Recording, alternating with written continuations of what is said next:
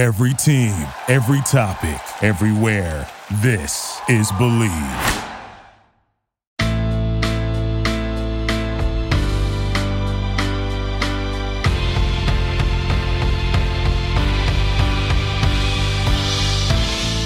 Hello and welcome to Girl on Fire podcast on the Bleav Network, New York's number one podcast network for personal growth.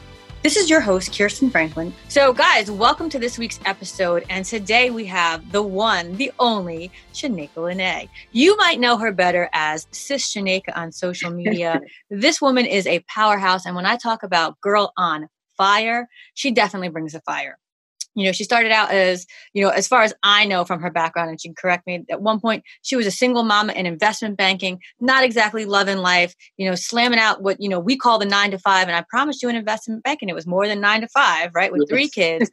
and when I met her, this is when the Kindle started, right? Like she was blowing it up. When I met her, I actually met her through a group with Tony Robbins, Dean Graziosi, Russell Brunson, and a bunch of others.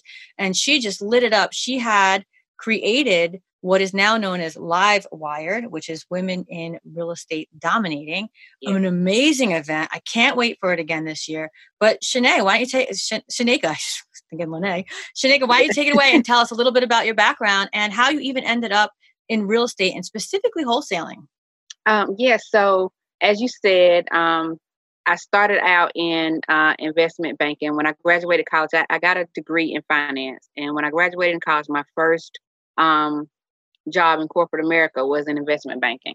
Um, and it was what people would probably think the dream job, you know, um, um, you know, what everybody would think would be the dream job, making what um, most would consider, you know, a good amount of money and everything like that. But um, it was it was a lot um, to deal with, especially at the time, like you said, I was a single mom, a single mom, and um, I talked about this um, before. I don't know if if you or uh, any of your lady listeners um, are familiar with what I call the mom tax, right?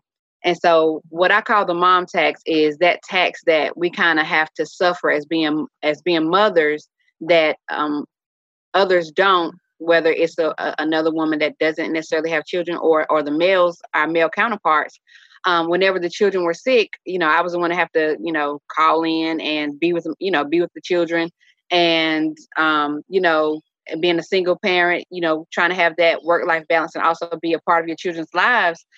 Um, whenever there was, uh, you know, any type of activity at school and things like that, I have to call out, you know, to attend my children's schools or parent teacher conference or what have you, even with doctor's appointments, right? Um, because the thing, I was commuting an hour and a half uh, one way. And mm-hmm. so um, there was no, you know, take them to the doctor and then co- come back to work. It was pretty much all day affair.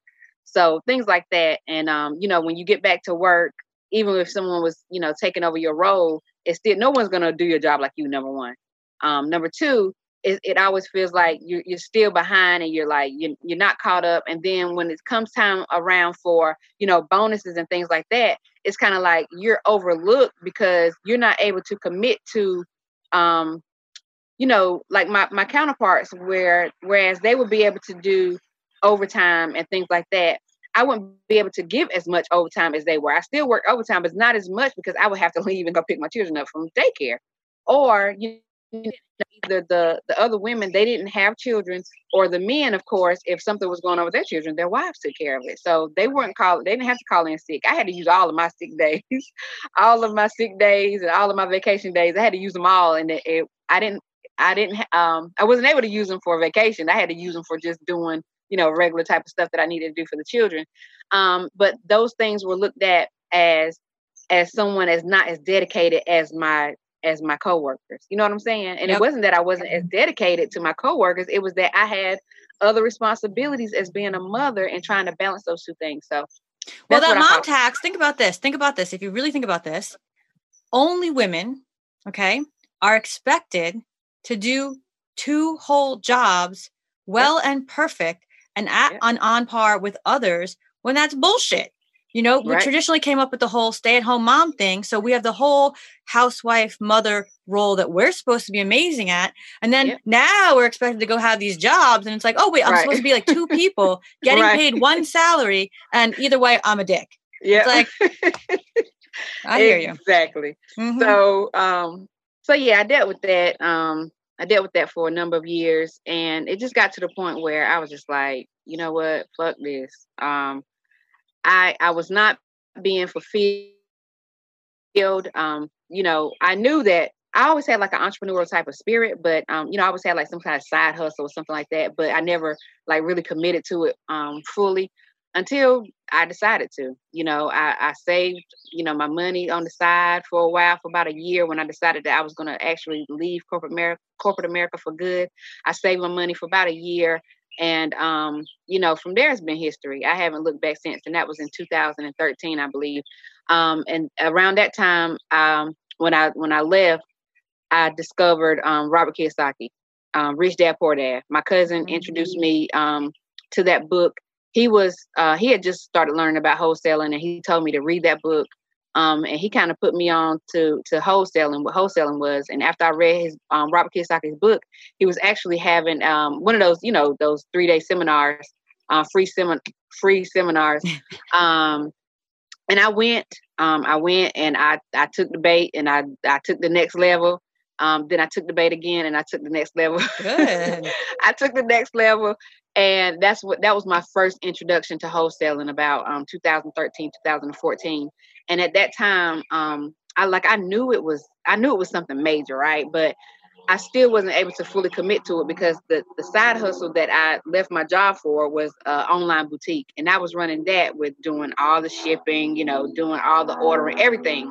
Um, you know, I was a one woman show with that. So um, I couldn't really focus my energy. And that was what was paying the bills at the time. So I couldn't stop doing that in order to you know, start wholesaling, but I was totally intrigued by it. So I was just, I joined, you know, certain um, Facebook groups and I stayed in the groups and I just kept, you know, watching and you know learning along the way up until um, I decided in 2018 to just go ahead and do it. I mean, I, I felt like I knew enough already, but um, I just jumped in there and um, and did it. I gave myself one month to kind of just refresh my, you know, refresh my knowledge on everything, just get up to date information on what was going on in the market and stuff like that. And I jumped in, and 30 days later, I um I got my first deal, and it's been history ever since. That's amazing. That's yeah. amazing. Talk to me a little bit about this entrepreneurial journey because a lot of listeners here are women entrepreneurs and whether they have kids yet or not or families or other obligations, right? Whether they mm-hmm. take care of grandmother, mom, whatever. Um, how did that really look for you? So um, the way it really looked was a lot of failure. So I started with like a lot of people probably start with like MLMs, right? I started with multi-level marketing, um, different companies, you know, I pretty much I probably tried them all, um, and I had some level of success with it. You know, a few I got a few people to you know sign up with, mostly family. You know, I didn't have like any following or anything like that, but I do have a very supportive family, so I'm blessed in that regard. So that anything I did, they all pretty much signed up for.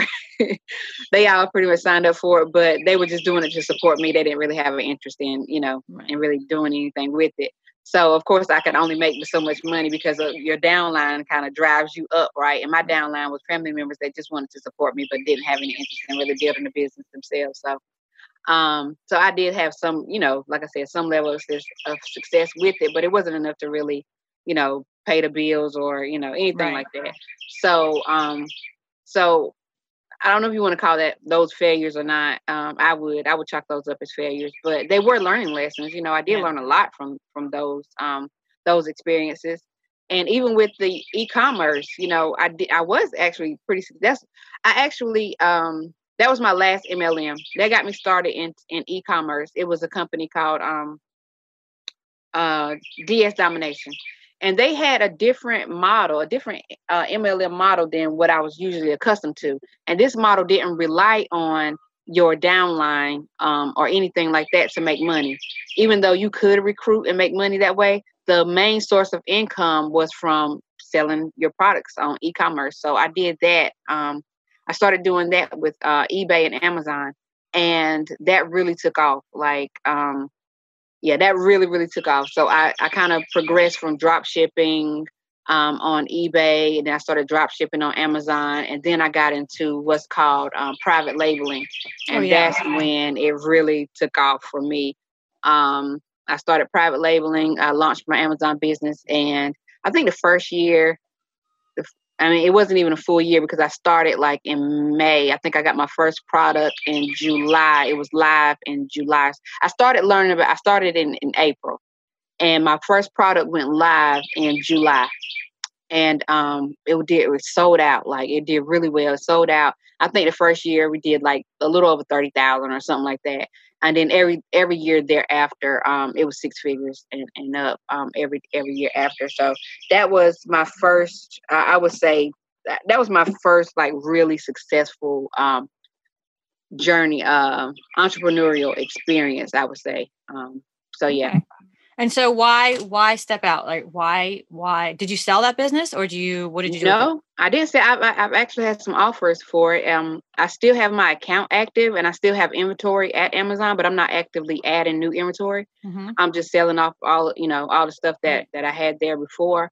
Um, but it it was it's very boring. Yeah. Uh, I, I'm a I'm an extroverted introvert. Yeah. So I can be very reclusive and to myself, but I need those spurts of interaction with other people, mm-hmm, right? Mm-hmm.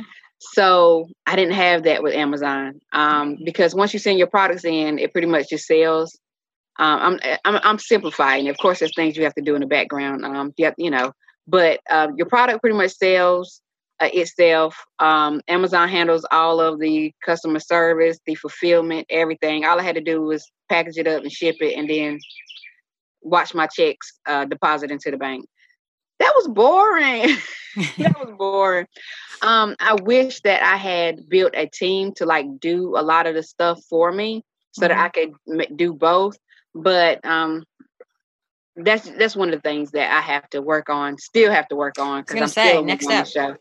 Yeah, next levels really learn how to build out businesses. So now you can build yeah. out any business you want, right? Yeah, I had to learn that one. Yeah, that's that's where I'm at now. I'm I'm um I'm to the point where I have to I have to do that now because I I know too much. I I it's so much. Um, my brain just comes up with all kind of creative things to do, and um I just can't um manifest everything that I want to do with just me by myself. So I'm, that's where I'm at now. I'm at the point where I'm sourcing people to build out um, these businesses because it's it's imperative. I, I end up like actually, you know, I switch from one stream of income to another versus keeping both of them, you know, going and scaling well, them up. I learned that same mistake too because when I initially started coaching and I realized that there was this whole other division, um, I did the same thing. I, I I took some of my team from legal recruiting, which was the dumbest thing because they're making me hundreds of thousands of dollars a day, and I was like, was like, oh well, come on, yeah, you want to do this too? Yeah, let's just figure this out together. Well, yeah. I killed my I killed my recruiting team, and I had to build that whole thing back up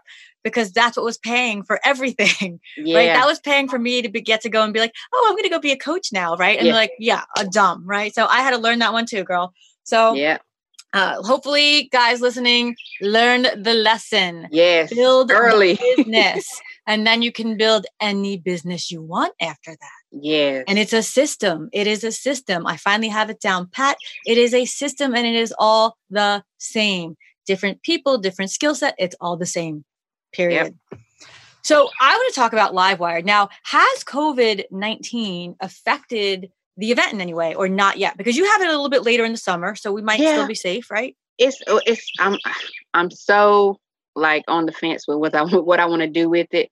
Um, we definitely are having it, but um, I'm just trying to decide like if I want to how far back I want to push it back, if I want to push it back. Um, so far, like no one has requested a refund or anything like that. Um, but it's like right on that cusp. So I I just don't know. I just I just don't know. I feel like I want to push it back to like maybe October or something like that. Um, yeah. So I say ride it. You know what? I mean, what's what is so bad about maybe converting to virtual if you have to? No, right? that's not an option. You're like, no, you like the in person. that's like Brian and Nick. They they they like the uh live. There's such a difference in live. I mean, being at that event last year, you guys you guys have it down. I mean, that was great. That was really yes. Great. I mean that the experience, and that's the, that's the whole thing that I wanted to create with Livewire was an experience, not only um an opportunity to you know highlight women in real estate um and do something a little different that most people aren't doing, um, and kind of challenge the the status quo because you know the whole reason why I started Livewire was because every real estate investing event that I was seeing, either had no women or they had one woman and it was the same woman over and over again. Um, so I'm like, okay, this is something has to give. Like, um, so I know there are plenty of women out here killing it, and um, I'm going to bring them to the forefront and and give them a stage and highlight them and celebrate them, and also um, make the whole audience women only too. Uh, so that was the whole premise behind that, and that whole experience is something that I think every um, every woman in the industry needs to experience um, that camaraderie, that sisterhood, that um, you know everything about Livewire. Um, so I, I can't do virtual with that. Um, it has to be live. It has to be live. So last thing I want to talk about, you know, obviously you're an entrepreneur, you're a business owner, you're a mother. We are having an event right now, COVID 19 global pandemic. We are going to see the systematic shutting down and reopening globally. And while your focus is on real estate here in the US, I mean, how have you, or if you have, managed the whole, you know, sure, we work from home, but we get to drive around and do things, right? But now maybe you can't do that. I don't know about your area. I mean, I'm in Manhattan, you can't do it. Um, you know, so how have you kind of managed that to try and maintain whatever semblance of balance there was beforehand, you know? Honestly, it hasn't really changed um, much for me, um, to be honest, because I was already, I mean, the business of wholesaling, you can pretty much, you could do it virtually from your house anyway. So you don't need to really, um, you know, be out much. A lot of my deals I close over the phone, never met the seller or the buyer, um, didn't even attend closing, you know, so um, that hasn't changed much for me. We have like a five, five o'clock curfew here.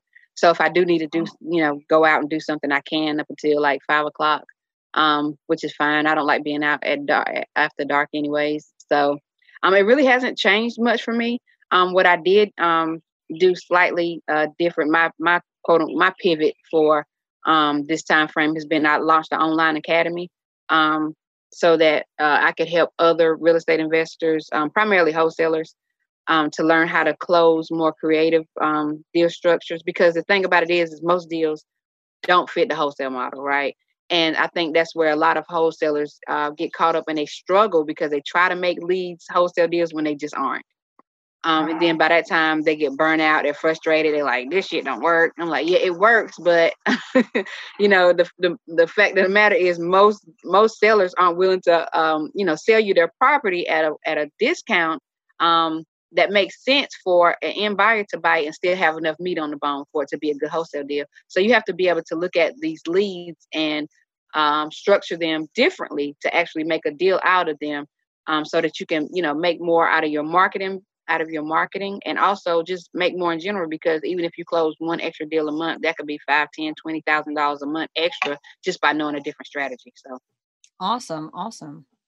So just so our listeners know, where can we reach you? What's the best place to reach you, your information about the online academy, all of it?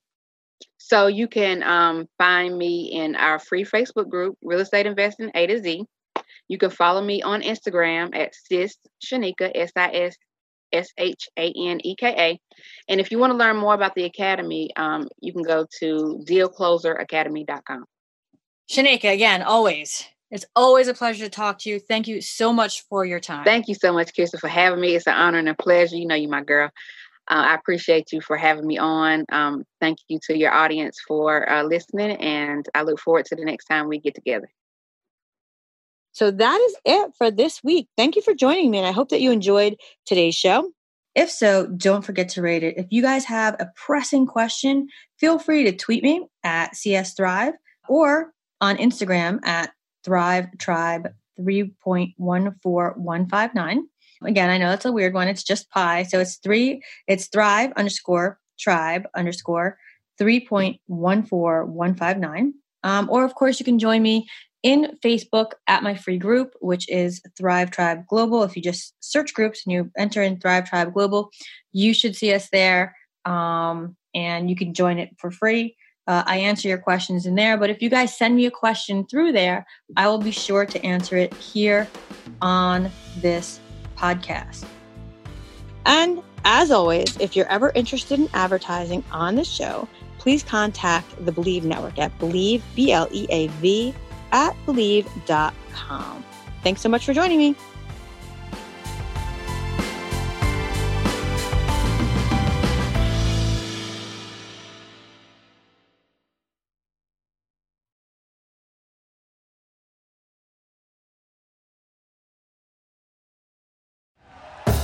Thank you for listening to Bleav. You can show support to your host by subscribing to the show and giving us a five star rating on your preferred platform. Check us out at Bleav.com and search for B L E A V on YouTube.